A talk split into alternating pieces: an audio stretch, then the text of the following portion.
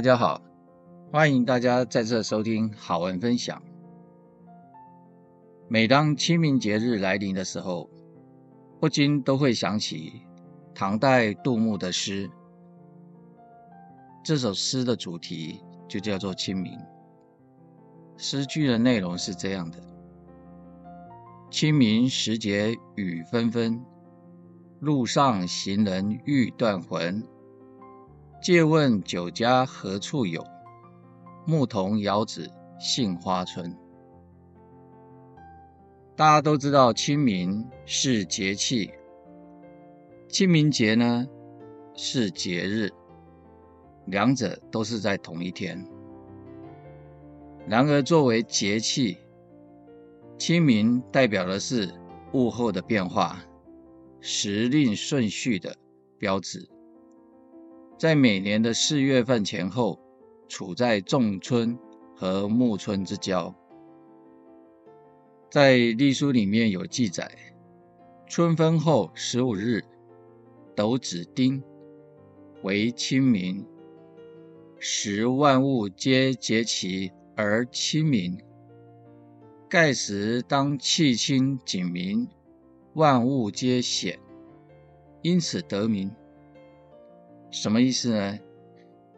大概的意思是说，春分节气后的第十五天就是清明，是二十四节气中的第五个节气。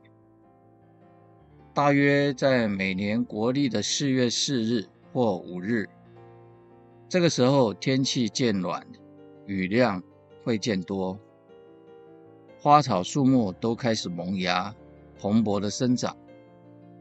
农夫在这个时候也赶紧的培土插秧、播种，所以大地会呈现一片的清新明亮、欣欣向荣的景象。所以清明对于古时的农业生产而言是相当重要的节气之一。然而清明又是节日，人们称之为清明节。又叫做踏青节，人们在这一天会祭祀祖先、踏青赏花。我们看，在二十四节气当中，是节气也是节日的，只有清明。清明节刚过，但我们还尚在清明节气之中，趁此时节应景应节的体悟一下。发现清明有很深的生命内涵和人生的启发，除了能够引导我们对死亡的思考之外，还能够让我们认识到生命的意义和价值。有人说，生命就是一棵树，祖宗是树根，父母是树干，而我们就是树上的果子。所以，我们和父母、祖宗都是一个整体。做人要明白自己从何而来，根归何处。生命若无根，就仿佛无根的浮萍一般，飘然无所依止，找不到彼岸。所以，我们要感恩所有祖先辈们的辛劳与传承。后代子孙才能享有祖辈的成果。更重要的是，能够拥有难得的人生。除了能够拥抱生命的美好之外，更能站在先人的肩膀上，让我们看清人生的方向，明悟人生的真理，以及实践生命的意义与价值。所以在每逢清明的节日，更要抱持一颗感恩的心来祭拜祖先。正所谓无念而祖，欲修厥德。倘若祭拜祖先没有抱持感恩的心，那么即使供了再多的鲜花水果，烧再多的纸钱，也是枉然，徒具形式而已。失去了意义，所以，身为父母要做到自己的身范德行，秉持了一颗虔诚的心、感恩祖宗的心来去祭祖，这本身也是一种对孩子的无言身教。要知道，相对于我们的孙子、重孙来说，我们就是后代子孙的老祖宗，所以，我们当下的言行举止的所作所为，在在都会成为后代子孙学习的榜样。清明节气除了是对亲人的思念和怀念之外，也带有深刻的人生启示。在《论语》里面也有提到：“祭如在，祭神如神在。”这句话告诉我们，在祭祀祖先的时候，我们内心要心存敬意，抱以至诚之心。这不仅体现了对祖先的尊重和感激，更重要的是将莫忘本来的精神。贯穿我们的人生，时时刻刻提醒我们要懂得慎终追远，珍惜当下，明白生命的无常，让我们真正了解为人子女应有的孝道和品德涵养的重要性。然后我们看慎终追远的意涵，它不仅仅只停留在追思先人和反思自己的层面。更进一步的是，需要将品德涵养内化。曾子曾经说过：“慎终追远，明德归后矣。”在日常生活中，待人处事，若能先考虑到事情可能出现的结果，那么就要先把握住事情的起因，或者是开始。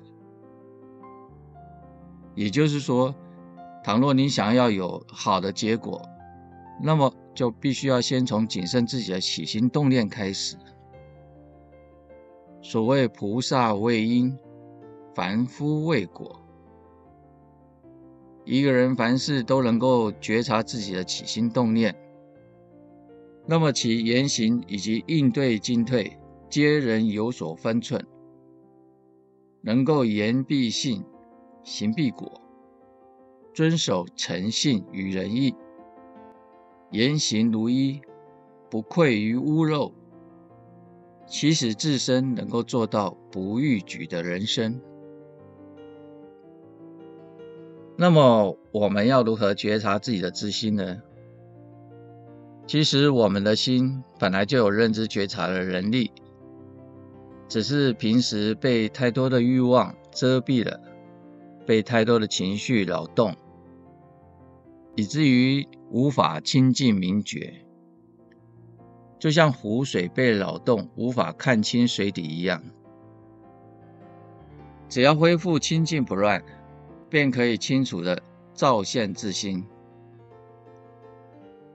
我们看在《六祖坛经》里面也提到，即心是佛，强调每个人的内心皆有和佛一样的智慧具足的心性。这个心性可以觉察自心，觉察自心可透过不断的反思的内心情感和行为，是否展现自信本质具有的慈悲、智慧和无我无执的理念。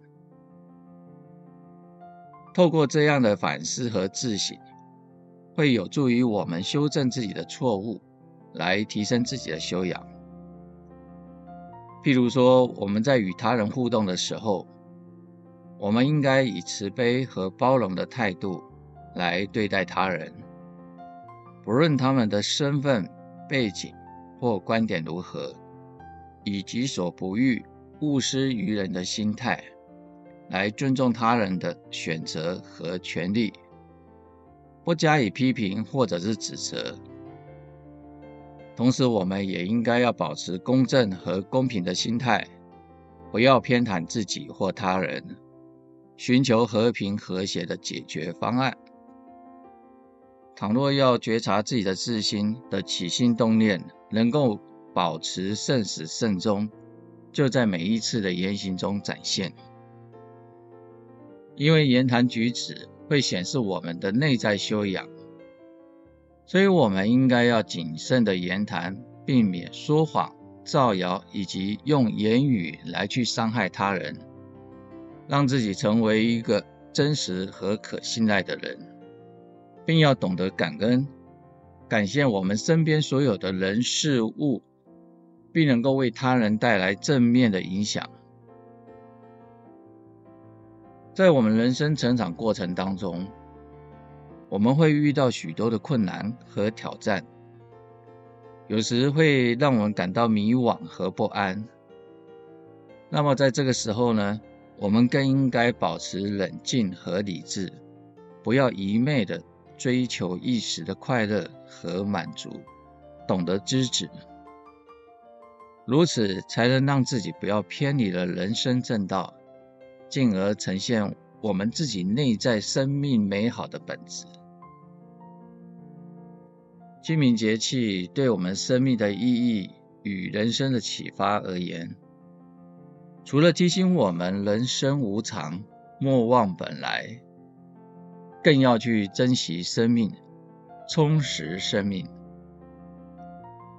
正所谓大孝以德报亲，我们身为人子，在日常生活中，应该要透过言行举止来体现孝道，以显扬父母的美德。所以古人有云。立身行道，显扬父母，孝之终也。所以在日常生活中，待人处事都要持守正道，立身行道，成为一个道德高尚的好国民。